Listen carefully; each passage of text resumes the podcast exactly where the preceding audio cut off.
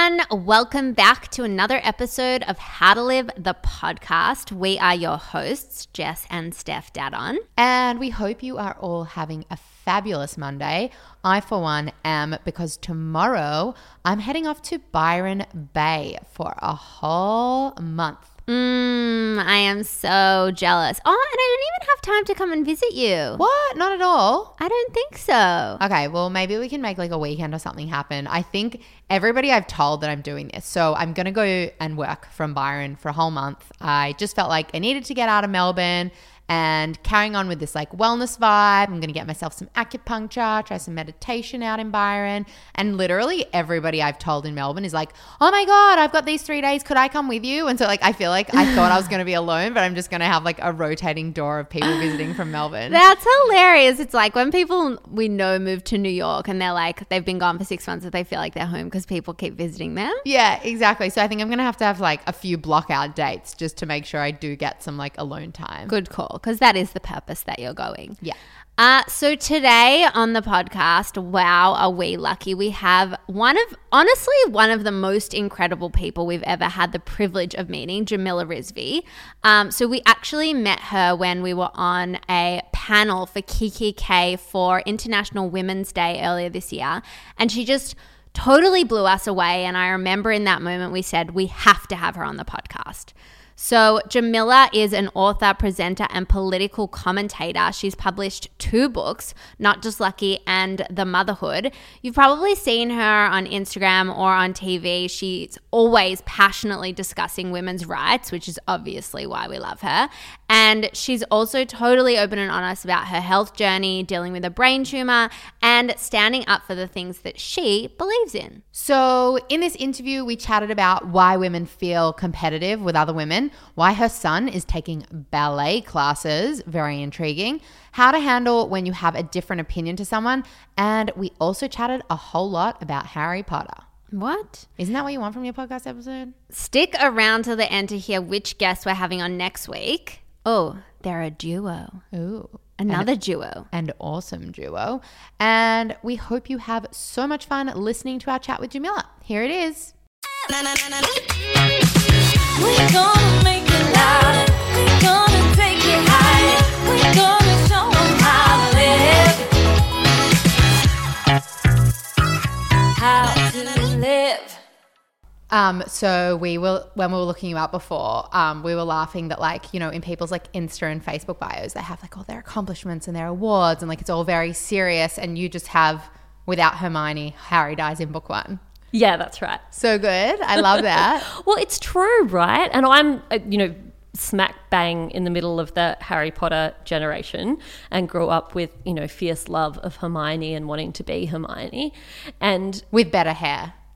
Well, she Yeah, gets she better gets hair later. better hair. Yeah, She does. gets she has hair. good hair now. I feel like she overcomes a lot, a lot of including the tribulations, hair. including Yeah. the very frizzy big hair. It's true. Maybe it was a metaphor. J.K. Rowling, she's so clever. she triumphs on all counts. to yeah. be fair, Harry and Ron also have bad hair.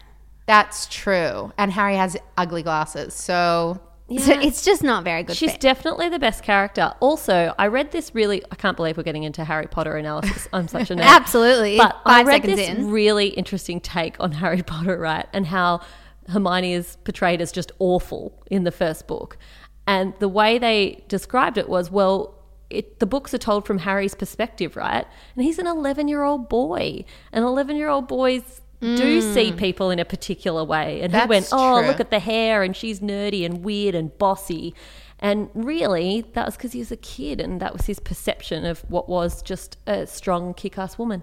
yeah, Yeah, okay. that's true. And as he grows, yeah, her beauty grows as well. And he realizes without her, he'd be dead. Um, so we were lucky enough to actually be on a panel with you. Um, was that when was And that was early March. Earlier I this year. Yes, Yeah. earlier this year, and we were just like absolutely in awe of you, blown away by you. Like, Oh, vice versa. no, honestly. Um, And it so- was International Women's Day, we were saying, which is like you've described as your Super Bowl. Yeah, it's a very intense day. Yeah. I because I do a lot of public speaking and things like that, and bookings are very busy at some times of the year, and then you know in December and January when no one holds a conference, I am very poor. But well rested. Yeah, that's true. But then Really come true. March, you are back on and like just Exactly. go. I think like it was breakfast. You had already been at something in the morning. You had like another eight things on that day. You had outfit changes. And we Yeah, were I just like, did. oh, this is our whole day right here. So you are like an absolutely fierce feminist, and you just have so so much knowledge to share. And initially, when we started talking about, it, we're like, why is Jamila the way she is? Like, what what happened in like those early years that like made you like that set you on this path? You know, I don't know if there's anything so much in early years. I was a pretty ordinary, happy kid. You know how everyone has those stories of, of their childhood or their school, and it's like their origin story, like a superhero, and it always involves some great tragedy or they were bullied or something awful happened. or a spider bite. I just had a really ordinary non-spider. I think I got a spider bite, but I didn't turn into Spider Man. Um, You're just had a still really waiting. Ordinary, lovely, safe, happy childhood with no great trauma to impart. Yeah, I- I- which I- is great as well. like yeah absolutely you take it but it wasn't till i think university and starting into the workforce that the feminist discussion really became something that i was really interested in and i think it absolutely peaked for me when i was working in government in canberra and i was working in the ministry when julia gillard was prime minister and just watching how she was treated and how people responded to her and how differently the world reacted to this woman leader compared to a man who'd held the job always beforehand. And I think that really stayed with me. Oh, that's so interesting that you hadn't that that wasn't such a big part of your life before that. Because I would have assumed that, like, you know, since you were four year, years old, you were like going to women's protests and like, you know, you're so knowledgeable on this subject that I just kind of felt like you came into the world like that. Yeah, that's very nice, but no, not not at all. I mean, I. I, I'd always been interested in government and issues and policy. Mm-hmm. I grew up in Canberra, and I think it's almost impossible to grow up in Canberra and be immune from all that mm. because everyone around you, their job is related to government or their job is related to supporting people in the government. So cutting their hair or making their food or oh, whatever Oh, it happens to be. Yeah, that So makes sense. the interest flows, I think, but the feminist stuff came, yeah, came later. I suspect if you'd grabbed me at 17 and said, Are you a feminist? I would have gone, Oh, gross, no. Oh, that's Yeah. so that funny because we were chatting earlier about like that word feminist and how like when we were all younger it was something that we didn't identify as, which is Well, because it was like the bra burning. I thought of like, you know, the 60s. the hairy really hippie- underarms, like just yeah, things that I guess like we didn't relate to, and now it's like just turned into something else. Well, even still, like one of the girls in the office was just saying that her brother last night was like, "Ugh, I hate feminists," and she's like, "It just What? means Who? I'm not going to rat them out on the Whose podcast. brother? They're sacked. I'll tell you later. But she was like, "No, it just means equality," and I feel like there's this thing with like having the feminine aspect to it that people don't get. That we're just like, we're just asking to be equal. Yeah. And I think one of the things we need to be better at doing as feminists is having a conversation about feminism being good for men. And I don't mean that in the let's go suck up to the blokes to get them on board with the theory, though a little bit. um, lack of equality hurts everyone. Inequality hurts both parties to this discussion. So, where there are those stereotypes around what women should be and what women should do, there are the same stereotypes or at least to the same degree, about men and what men should be and what men should do. And the, the best example I've got of this is my own dad and watching him and his peers. They are all sort of just turning 60 and starting to retire or think about retirement. And grandchildren are starting to be born. And so many of them, I've seen them reflect. I wish I'd had time with my own kids the way I've got time with my grandkids. Mm. And I'm watching my dad lean into being a grandparent in a way he was never really expected to lean in as a parent because Yeah. his job as a dad was to go and earn money to make sure that my sister and I were okay. Yeah. Um, he didn't see his role as that hands on parent and he missed out because Yeah. of that. And, you know, the fact that I think it's of the paid parental leave scheme, less than 2% of people who've taken it up in Australia are blokes. Uh, Like, there's an expectation around what men should be and what men shouldn't be that also hurts them as well. yeah. So do you think it's like just as important of a conversation, like when we're talking about like feminism and like, you know, expectations on females, that we're also having that conversation in reverse about males? Yeah, I think we I think we do need to be having it. I I don't want to over egg the situation, but I look at male suicide rates being so high, for example. I think that's because we don't socialize boys and then they become adult men who struggle to talk about emotions and feelings and digest the world in a way that's healthy. So I think men get to adulthood and when things don't work out the way they'd hoped or they're feeling depression or anxiety, they're far less likely to seek help, far less likely to talk to a friend. And often that has really horrible, you know, final consequences. Well, it's funny because we were actually when we were googling you earlier, we found an article. We Googled that- you. We googled you a lot. Oh, did you find bad stuff? No, no, no, no. Only There good is stuff. no bad stuff. That's well, all right. I well, paid not for that, we were. You can totally pay to get rid of the bad stuff. I'm kidding. That's why you Maybe work in you can, we government, right?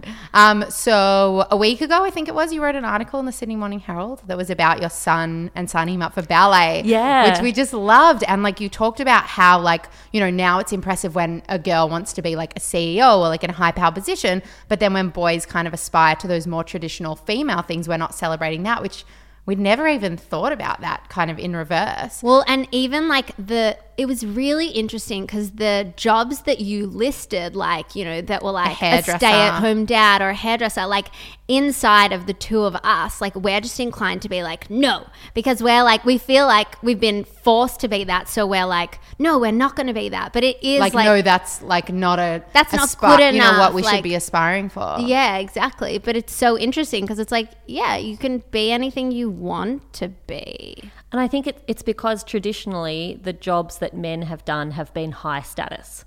That we say the things that men do with their time and get paid for, those are the important things, the hard working things, the way that you become a breadwinner and earn money and look after your family.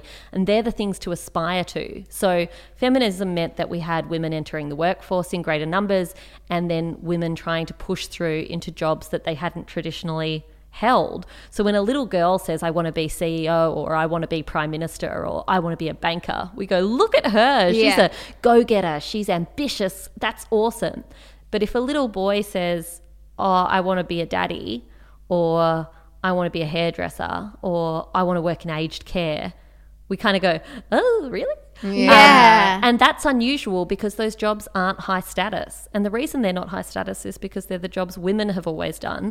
And generally, women have always done them for either free or very little money. Yeah. So, It's- how did your son react to doing ballet? Oh my God, he's really good, guys. I think he might be gifted. Oh, really? I'm kidding. He's totally terrible.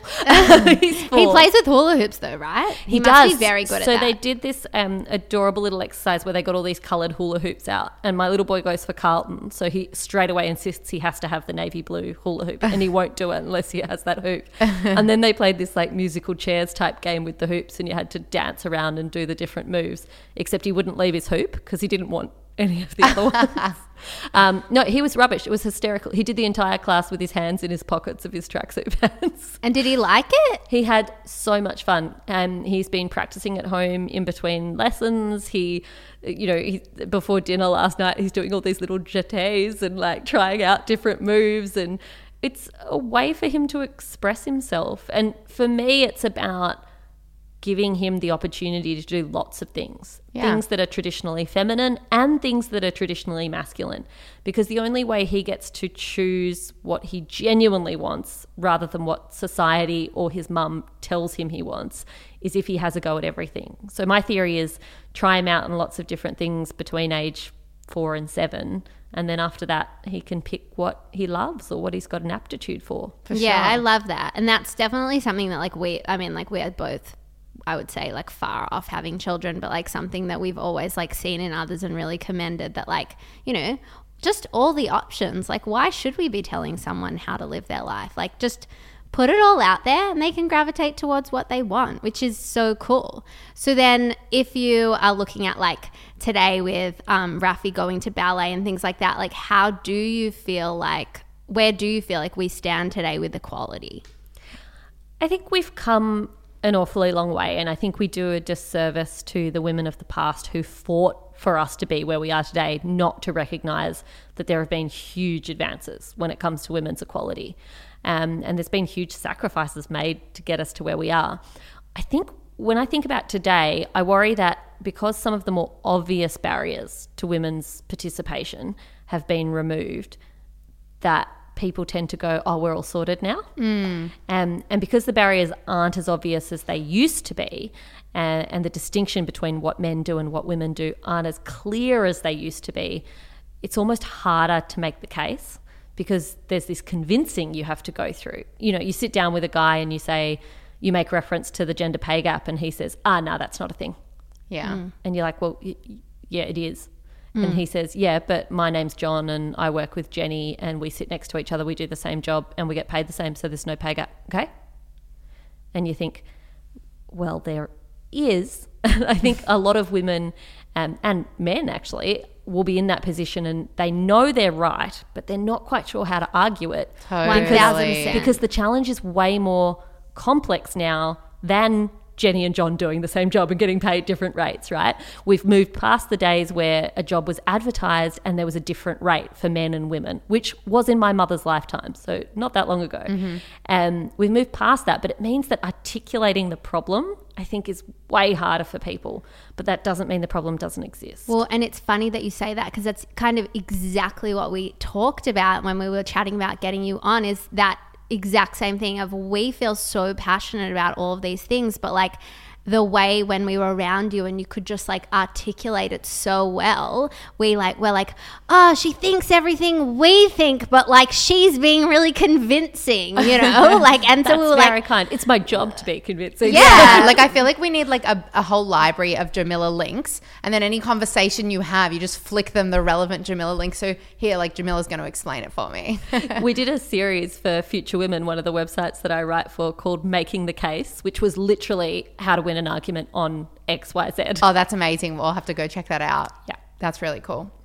So, give us the basics. Like, what are the basic tools? How do you kind of come at someone when they do kind of have a differing opinion? Because we were kind of chatting about that and being like, it's so easy to just like go to anger or be like, eh, you're an idiot, you know? Like, Yeah. what do you kind of. Yeah, how, do you come with compassion? So because like, you know, we all know that I guess you're not going to get anyone on your side by just like spitting at them. Um, so how do you kind of make that argument in like a really great way that makes them see that maybe you are right? I definitely think that I am not necessarily the best person to give that advice because I'm still learning it myself, Yeah. for sure. Because I definitely go to anger in a lot of circumstances. My husband will attest to that fact. um, I mean, and that's just being human. Like, because you. it's easy to get frustrated. Yeah. Right. And when someone is coming at you and at you on this stuff, and especially when you know you're right, but you don't have the words or the facts to back yourself up in that moment, Mm-hmm. and you can't press pause on the conversation and say, Give me 15 minutes to research and I will come back to you. Um, that can be really hard. And that's when we fall back on anger. So I think having facts with you is really important. I think having some basic understanding of these sorts of issues that come up again and again, like why the pay gap exists, and having it in your head in a way that's easy to remember and easy to understand is really important. One of the things I do um, when I'm talking to women and giving speeches at public events is I often do five minutes on how to explain the gender pay gap with like a play school level of understanding. That's amazing. like using the metaphor of let's draw a house with a glass ceiling um, to talk people through because you need ways to remember this stuff because we all forget it if it's not, you know, it's my job to talk about this every day. Um, of course, it's in my head. Uh, You know, you too know your own business inside out and backwards because you're doing it every day. Yeah. If you weren't doing it every day, you would not remember it. Yeah. Um, so I think that's part of it. For me, I always try really hard to disarm with a joke. I think a joke can often be really useful to show someone that you're not trying to make them feel small or make them look stupid, that you just disagree. And I think at a broader level, our society needs to get better at disagreeing, mm. right? We do this thing, and Twitter and social media don't help at all, where if you disagree, it has to be a fight. Do you know what I mean? Yeah, Yeah, totally. totally. You know, Social media be- definitely has kind of like Yeah. escalated that. And the it, the digital press are the same. You know, you'll say something to someone. I'll give you an example, right? When I was working for an online platform, I read an article by Jessica Rudd, who is Kevin Rudd's daughter, mm-hmm. about the nature of working in Parliament House, and she criticised how people are recruited to work in those jobs. I really disagreed with her, and so I decided to write a column in response. Before I published that column, I gave her a phone call and said, By the way, I'm going to write this. I hope that's cool. I'm going to link to your article at the bottom, but I'm going to put my case to why I disagree with you. And she's like, Yeah, great. No worries. Ah, and then I put it up. she then wrote a response to my column, and then we put another link in, and she put links into mine. So it was this whole conversation back and forwards. And uh, the next day, we read about it on news.com, and the headline was Catfight Yeah. uh, Kevin Rudd's daughter and former staff member, because I used to work Oi. for Kevin, in blah, blah, blah. Like, it wasn't a fight. Like, we were joking on Twitter, like, I can't think of a nicer fight. We should do it more often. Like, it's Yeah. just like having a cup of tea. Yeah, like you were having constructive conversations and like recognizing that you both had differing opinions, but that was okay. Yeah, it's that call out culture of I have to shame you and everything with you has to, uh, everything about you has to be wrong because I disagree with you on something. Yeah. Yeah. There's no one in the world I agree with on everything. Totally. But I think that also kind of highlights this thing around women that like you know, people love to pit women against each other and we're like, you know, always like I don't know, we're we're all have been encouraged in a way to be really competitive Yeah. with each other. Um, and that's obviously changed over the last kind of five, ten years, but it's still this thing where like, you know, women kind of in the workplace particularly often are a little bit competitive. Like where do you feel like that kind of comes in? I think that comes from the same place that all inequality comes from when it comes to gender, and that's that scary word patriarchy that people don't like to use. Again, I, I'm big on the examples because that's how I understand the world. If you imagine that you're going for a job, for example, and so, so you're working in an organization and you're looking to the top and you're thinking, one day I want to be in that boardroom. I want to be one of the 12 people sitting around the boardroom table. And you look up to the top, there's 12 seats at that boardroom, and two of them are women. You tend to focus on them. And in your head, you don't go, I want one of those 12 seats around the boardroom table.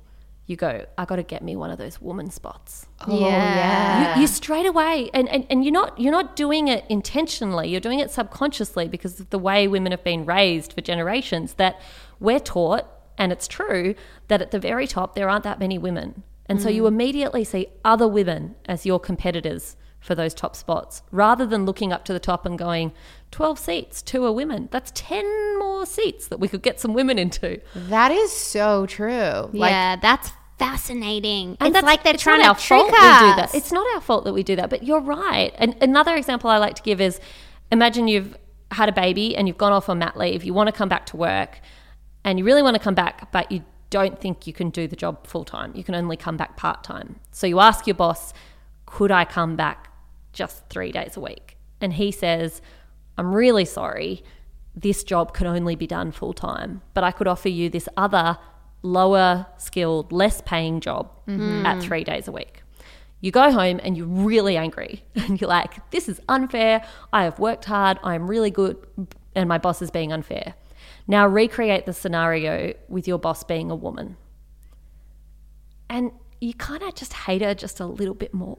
Do you know what I mean? You're a little bit more angry because there's part of you, there's this tiny piece of you that goes, come on, aren't we in this together? Like, can't you be more understanding? Now you make your boss a mother and she's a monster. yeah. Do you know what I mean? Suddenly you're like, hold on, we are, you've experienced exactly what I have.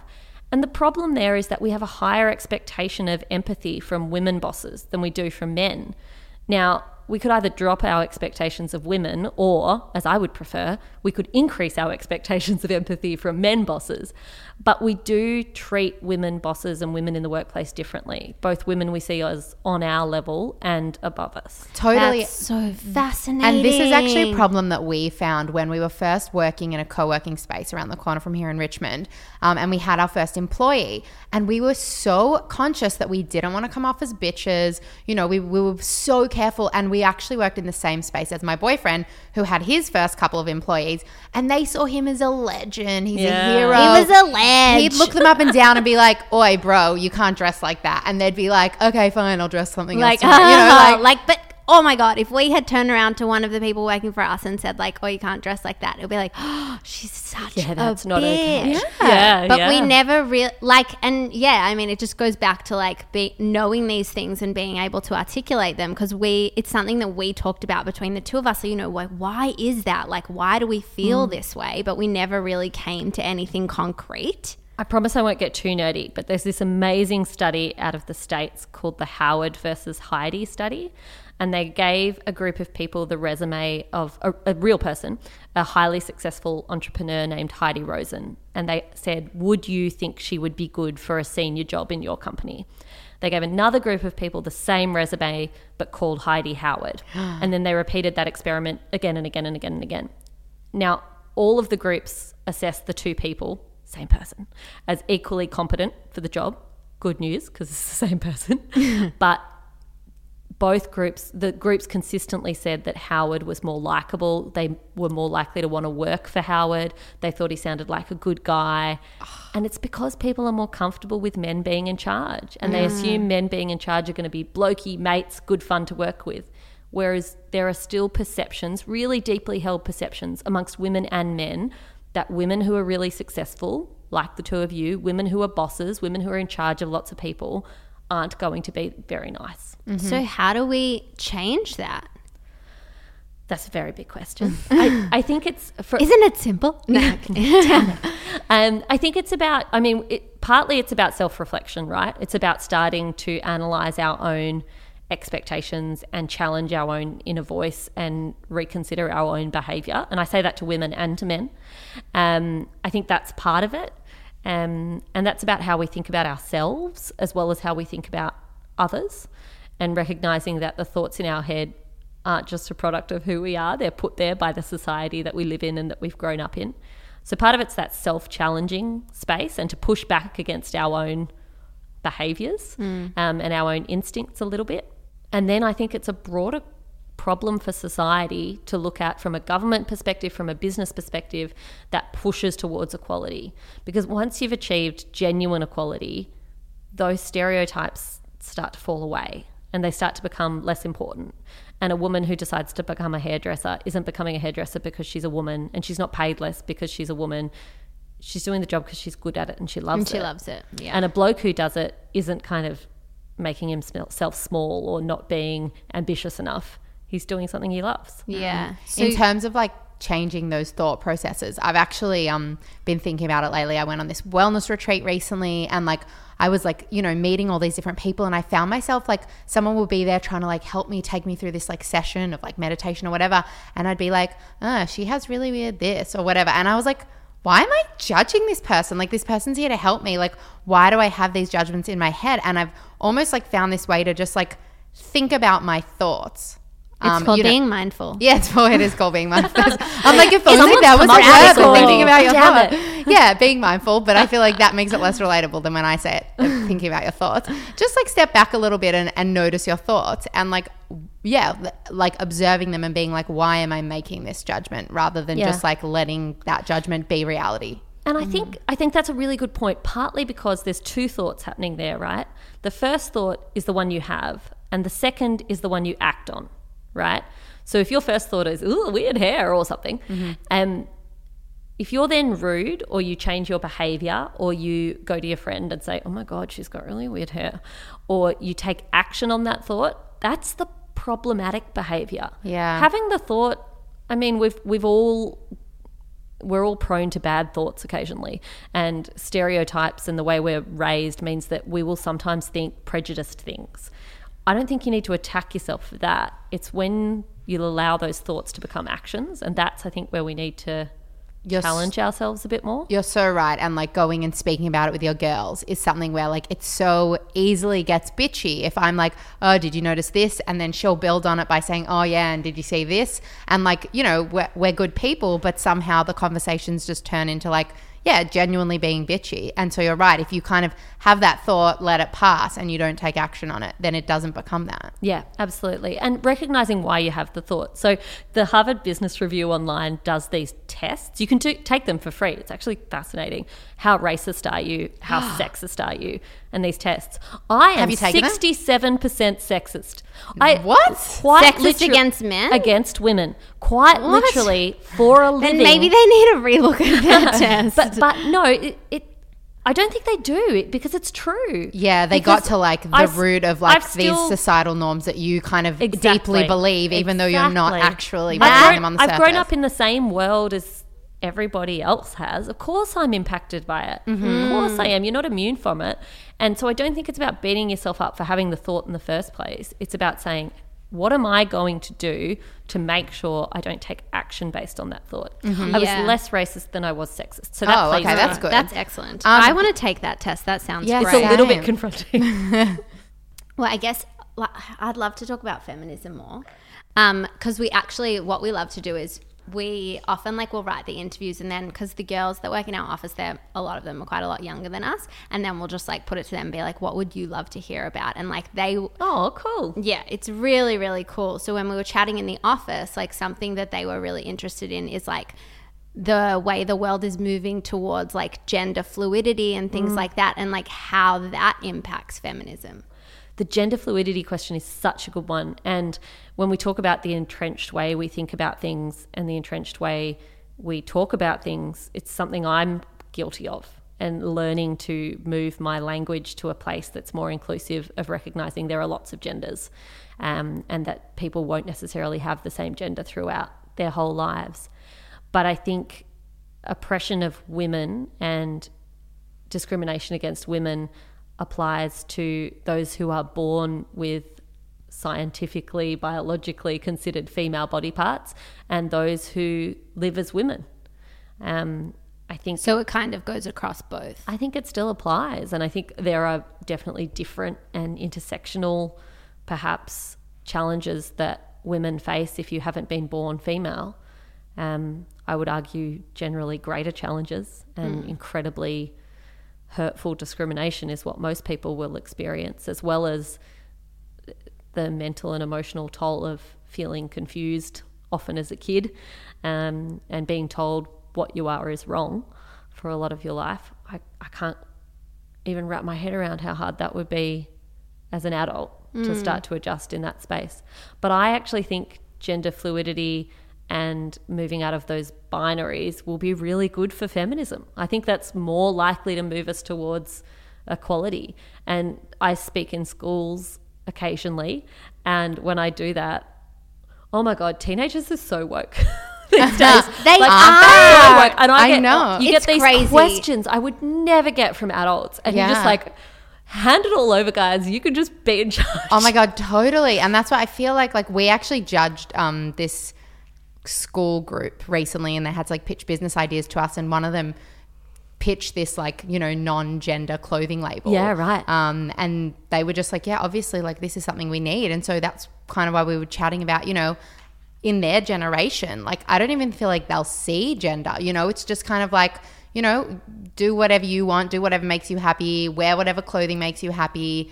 Who cares if you're a guy or a girl? Yep, sleep with whoever, whoever you want, do Yeah. whatever you want, be whoever you want, Totally. you want. You And know, I think those- that's right. It's so good. And you know, there's moments where you're like, your parents feel like so ancient um, and you're and out of touch, and you're like, mm, I'm never going to be like that. But then when you speak to young people, you're like, oh my god, I'm so out of touch. yeah. One hundred percent. But it could also like be a cool evolution of the movement. I guess you know, like it's existed to a certain point and like served a purpose to get us to this point, and then the ne- the conversation could kind of change Yeah, more to be around true. like equality and just, I guess, like inclusivity as well. Yeah. And I think, you know, feminism is the simple idea that equality between the genders is something we should strive for. And I think that's already changing to equality of all genders, as opposed to suggesting there are only two. Yeah. Well, and I guess like around that kind of the word femini- feminist and someone like not necessary like someone who at their core believes in equality but says, "Oh, I'm not a feminist." Um, maybe it's just like a change of like belief in what that word means. Yeah. And look, I'm not going to die in a ditch over the word. Like, if you're bothered by the word, look, I, I don't really care as long as you're doing good things. Yeah. I'm much more interested in women being paid properly um, than I am in dying over the word. You know what I mean? My loyalty is to the cause, not Yeah. to the. For sure. That's a really good point. So if someone listening does consider themselves a feminist or they just believe in equality, like man or woman, and you know, I feel like there's something that everyone's kind of doing at the moment, which is, you know, like we're having these conversations, might do a post on Instagram on International Women's Day. What else can they be doing just as an individual to kind of like drive this cause further? Yeah, I think that's a really, really good question. Um, I think the first thing we can do is talk about how we raise boys and girls. And I don't mean that just as parents. Um, everyone has children in their lives, whether or not they're their own children. And often children are more likely to look up to someone that isn't their parent. um, so I think perhaps there's even greater influence to be had there. I think we need to try and free ourselves from those gender stereotypes when we're talking to kids to really give children the space to be who they are. Uh, and that means celebrating them for whatever they choose to do and helping open up pathways for them to do and try different things that go beyond what society expects. And that's hard. Like even like in the language when you know like you're talking to like a little boy, you're like, "Oh, you're such a tough boy." You know, like and we say the word boy to boys a lot, and the 100 word girl to even, girl even slut. like dogs like that's where i catch myself the most being like the way that i describe my boy dog like and the adjectives i use towards him compared to how i call my girl dog it's yeah, like, like, she's such a pretty girl. exactly like it's so ingrained in me that i'm just like because when you're talking to a dog, I guess like you're not noticing those things. You're not like having Yeah. to filter a yourself. filter, yeah. And that's when it comes out the most in me. And I'm like, oh, what am I saying? I know. I actually tell Panther he's a beautiful, pretty boy all the time for that reason because I'm like, I'm conscious of it. Like, he's beautiful, he's pretty, like, he can be those things. Um, something else that I was being taught about actually on this wellness retreat um, as well recently was talking about periods Yeah. and like how women have like I started googling it because I just like I never even thought about it and I've always been a bit shameful about my period you know like you, you put your pad in your pocket really like secretively and like you just don't really talk about it openly in front of men. And then when I was like looking up about it it was like you know it actually used to be that this time like you know in tribal times like that a women woman's period would be celebrated and it would be a time for women to come together and it was like a really powerful thing and the way it's kind of like you're synced with the moon. And now in this bloody patriarchy It's shameful and it- dirty. and right? we're like and we're hormonal and bitchy during that time you know rather than celebrate it it's like you know we should be locked away somewhere like nobody wants to see a period hide it you know and i'd never even thought about that before and just how much that is just become such in, so internalized in all of us that Yeah. this is something to be shameful about And there are there are real ramifications around that. You know, there's the the societal day to day stuff. The fact that my husband, the first time in his life, had ever walked down the sanitary items aisle was after I gave birth and couldn't go physically get up and go to the chemist or Woolworths. And I remember he came home with like 25 different things because he was like, I didn't know what to buy, so I bought everything. Um, you know, it's this giant panic.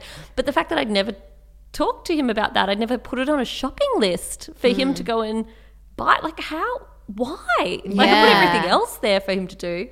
Um, but there are serious ramifications. I um, we talk about endometriosis and women's pain not being valued. There are a lot of medical conditions that aren't unusual that are linked to period pain and periods that women have not talked about forever mm. and that male scientists haven't been interested in researching. Most scientific research experiments still exclude female rats from the process and they just experiment on male rats because the female test subjects gives them more erratic results often because of hormones. So they just don't use them even crash test dummies i've heard like that if we it crash uses our the cars size of a man Yeah. yeah Really? so yeah, they use the so they're not as safe. now. Yeah, they're not as safe for the women a lot of way the time. houses are designed, the way desks are designed, are all all based on the average male figure, and the way buildings are heated. The one of the reasons women often feel cold is because Mm. the building is heated to suit the body temperature internally of a bloke, not of a woman. So which you is feel funny because uncomfortable. can you feel like our, our I mean we It's have to so turn the heating It's off for- delightful yeah here. exactly it's always like I'm 24 degrees because I'm always cold. Yeah. It's lovely here. 100%. Um, but with the period stuff, we've got to get better at talking about that. And you know, I, I tend not to talk about my own health stuff, but I got very sick a couple of years ago, and um, have a recurrent brain tumor, which they found. The only reason they found it was because I skipped a period. That was the single and only symptom I had. Your period is actually a symbol of your broader health and well being, and often changes to it or problems with it are reflective of something really serious going on in your body. like a lot of women will skip a period if they're underweight or if they're really stressed um, or if they're not sleeping properly. Uh, It's actually a really good sign of sort of where you're at. And Yeah. when I was um uh, when I was finding that like I spent the week in the countryside, my period came early, like a week early for the first time in so long, and it was I looked up the day and it was a full moon that day. So it's really powerful. Like it's this really like It's super powerful. I told you when I got back from Bali, I actually don't get my period because I have Implanon. Um, and when I got fr- back from Bali, like I had just like had come off three weeks of like really getting in touch with myself. Full moon, got my period that day. It was Wow. bizarre. And then you got your period, and on then the I have moon. same thing happen to me. And I feel like it's this thing where we're like, we need to be having more kind of discussions about this stuff with women, but also with men. Oh, yes, one hundred percent. Well, you've given us a lot to think about, but I feel like it feels like we should end on a note where it's like it, the information is a little bit overwhelming and like can be crippling at times. So I guess like going back to like some action points, like some things that we can kind of like catch ourselves and start to introduce in our lives. Like, is there anything that we can a note like that that we can end on? Should we be like Yeah. doing a bit more research so that we have these kind of like facts to whip out when we get into these conversations? Sure, if you feel like it, but also not everyone has to be a great crusader for feminism. I think some simple things you can do is think about how you behave and how that affects the children in your life and the example that it sets for them. Next time you're at work and something happens with a woman colleague or a woman boss and you feel really angry and like you've been hard done by, just check yourself and say, Am I responding more harshly because she's a woman? try really hard when you're thinking about who your competitors are, whether it's at work or in any other facet of your life, to say, you shouldn't be my competitor more just because you're a woman. And really force yourself to see other blokes as competition as well. You're all on the same playing field. Um, and then I think one of the great things you can do if you want more information in this space, if you're more interested in it, if you want that factual stuff, is just follow a bunch of rad women on Instagram or Twitter. Go seek out those feminist voices, particularly feminist voices who don't get the coverage they deserve, which is usually lesbian women or women of color. Um, go find them and follow them, and you'll learn so much just by scrolling Facebook and Insta. Do you have any favorites? So many, so many. It's We really hard. It's really hard for me. Um, there is an amazing podcast called Call Your Girlfriend out of the US. Uh, the two chicks who host that are both absolutely fabulous and fascinating and excellent. I love Deborah Frances-White, who is Australian born but lives in the UK and hosts the Guilty Feminist podcast. And in terms of who I love reading, Clementine Ford always makes me feel furious at the world, but also braver and a little bit stronger. Yassmin Abdel-Magied is fabulous to follow and to read. Um, I really like Jane Gilmore. I love Van Badham at The Guardian. See, I need to stop now. No, There are- that's okay. There I are a lot of that was a women really I good love. list. Yeah, I was thinking we should like put all Like of we'll those in the show in notes. EDM. Yeah, yeah, Yeah. good one. Okay. Um, and obviously they should go follow you as well because you are a, one of those powerful female voices. And also like super funny and relatable. Like I love all Oh, your content you. because like it's not super dry or anything. Like you're also just like funny and human about it. Good. And that's the thing. I think sometimes we make feminism so academic and unreachable and a bit scary. And um, like, you don't have to be the perfect feminist.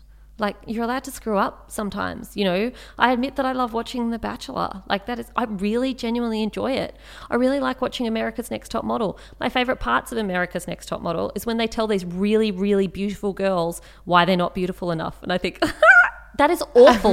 That is Yeah. the most unfeminist behavior there is. oh my god, we but I kind of do. Yeah, we watch Real Housewives, like all of them, pick pick a franchise, we watch every single one, and our boyfriends are always like, "You are smart women. How are you Why are you sitting watching here this?" watching these women fight with each other?" And we're like, "It's just so damn good." because sometimes you need a break. Yeah, and Mm. sometimes you want to turn it off, and that's okay. Um, and I don't think you have to be perfection all the time, and you're allowed to have, you know, your dessert and your chocolate topping and your stupid stuff as well as your greens. Totally. I love that. That's a great note to end on. Um, Good advice. So we always end on some quick fires. So should we just throw them at you? Um, No, I want the quick fires really slowly. We often get told that our Are quick fires aren't quick enough, but no, Yeah, that's, that's all right. true. I'm ready. okay. Are there any people you really admire that you've had the opportunity to meet? Oh, yes. I have met lots of people that I really admire. Um, can I tell? I'll, I'll tell you one really sweet story. Clare Bowditch, who is a singer, was one of my favorite singers when I was a kid, when I was about 17, 18. I adored her. I had all- all her albums, listened to her constantly. She got me through many very devastating, life affecting breakups. And she's now my best friend, No. which is cool. That's the best story So ever. cool. I was just, That's I thought you were going to say you met her, but now she's your best friend. Yeah. That's a great story. That's so good. Is she creeped out by you a little bit? Like how much you love her? Yo, I kind of hit it.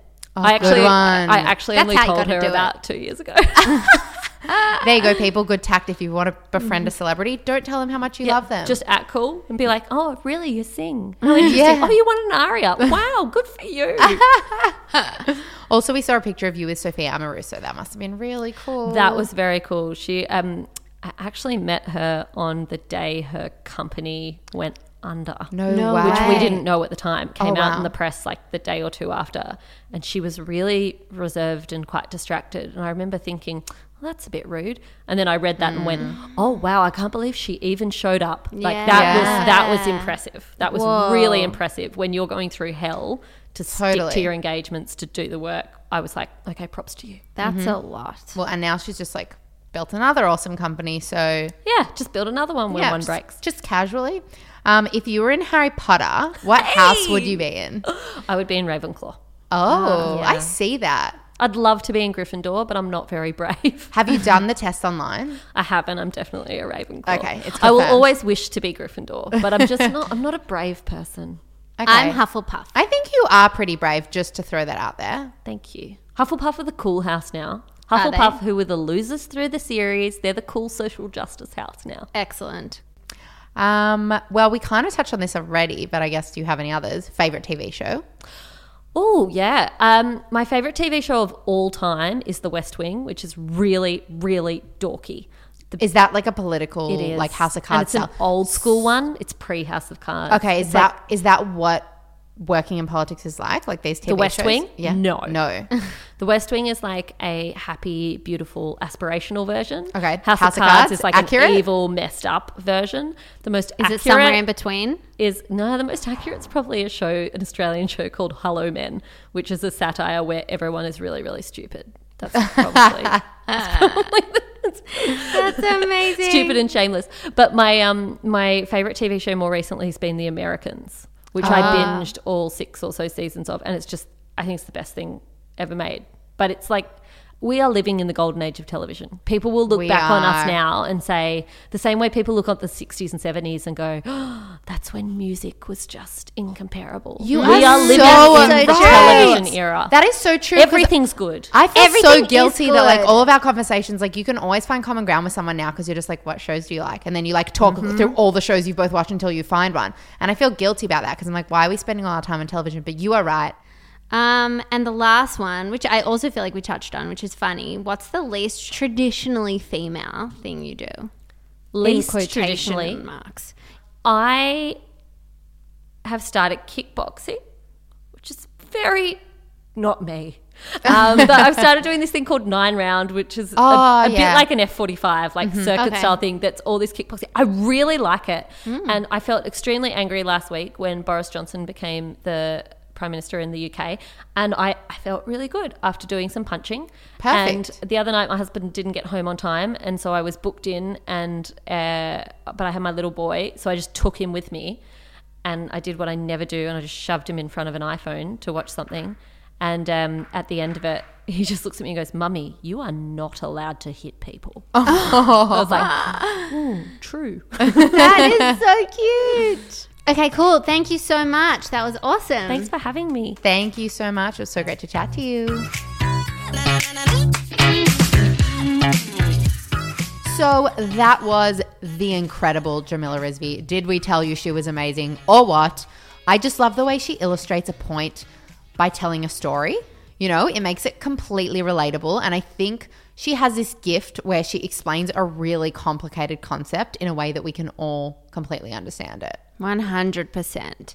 Like everything she says, I'm like, yeah, I think that too. Totally. Um, so we hope you love this episode. If you did, there are a few things you could do to help us spread the love and the word. Leave us a review, share the episode with a friend, or snap a pic of you listening and share it on Insta stories. We would love to see you listening. And also, if you have any feedback, please DM us on Insta at How to Live. Mm, my favorite is when somebody shares a photo of them listening um, to the podcast. I just love seeing that on Insta. I know, Like, it's it gets cool. me so excited. Yeah, it's like we're in that person's ears while they're seeing that view. So cool. So, next week on the podcast, we have two of the amazing co founders of the massively loved skincare brand, Frank Body. It's Bree Johnson and Jess Hatzis.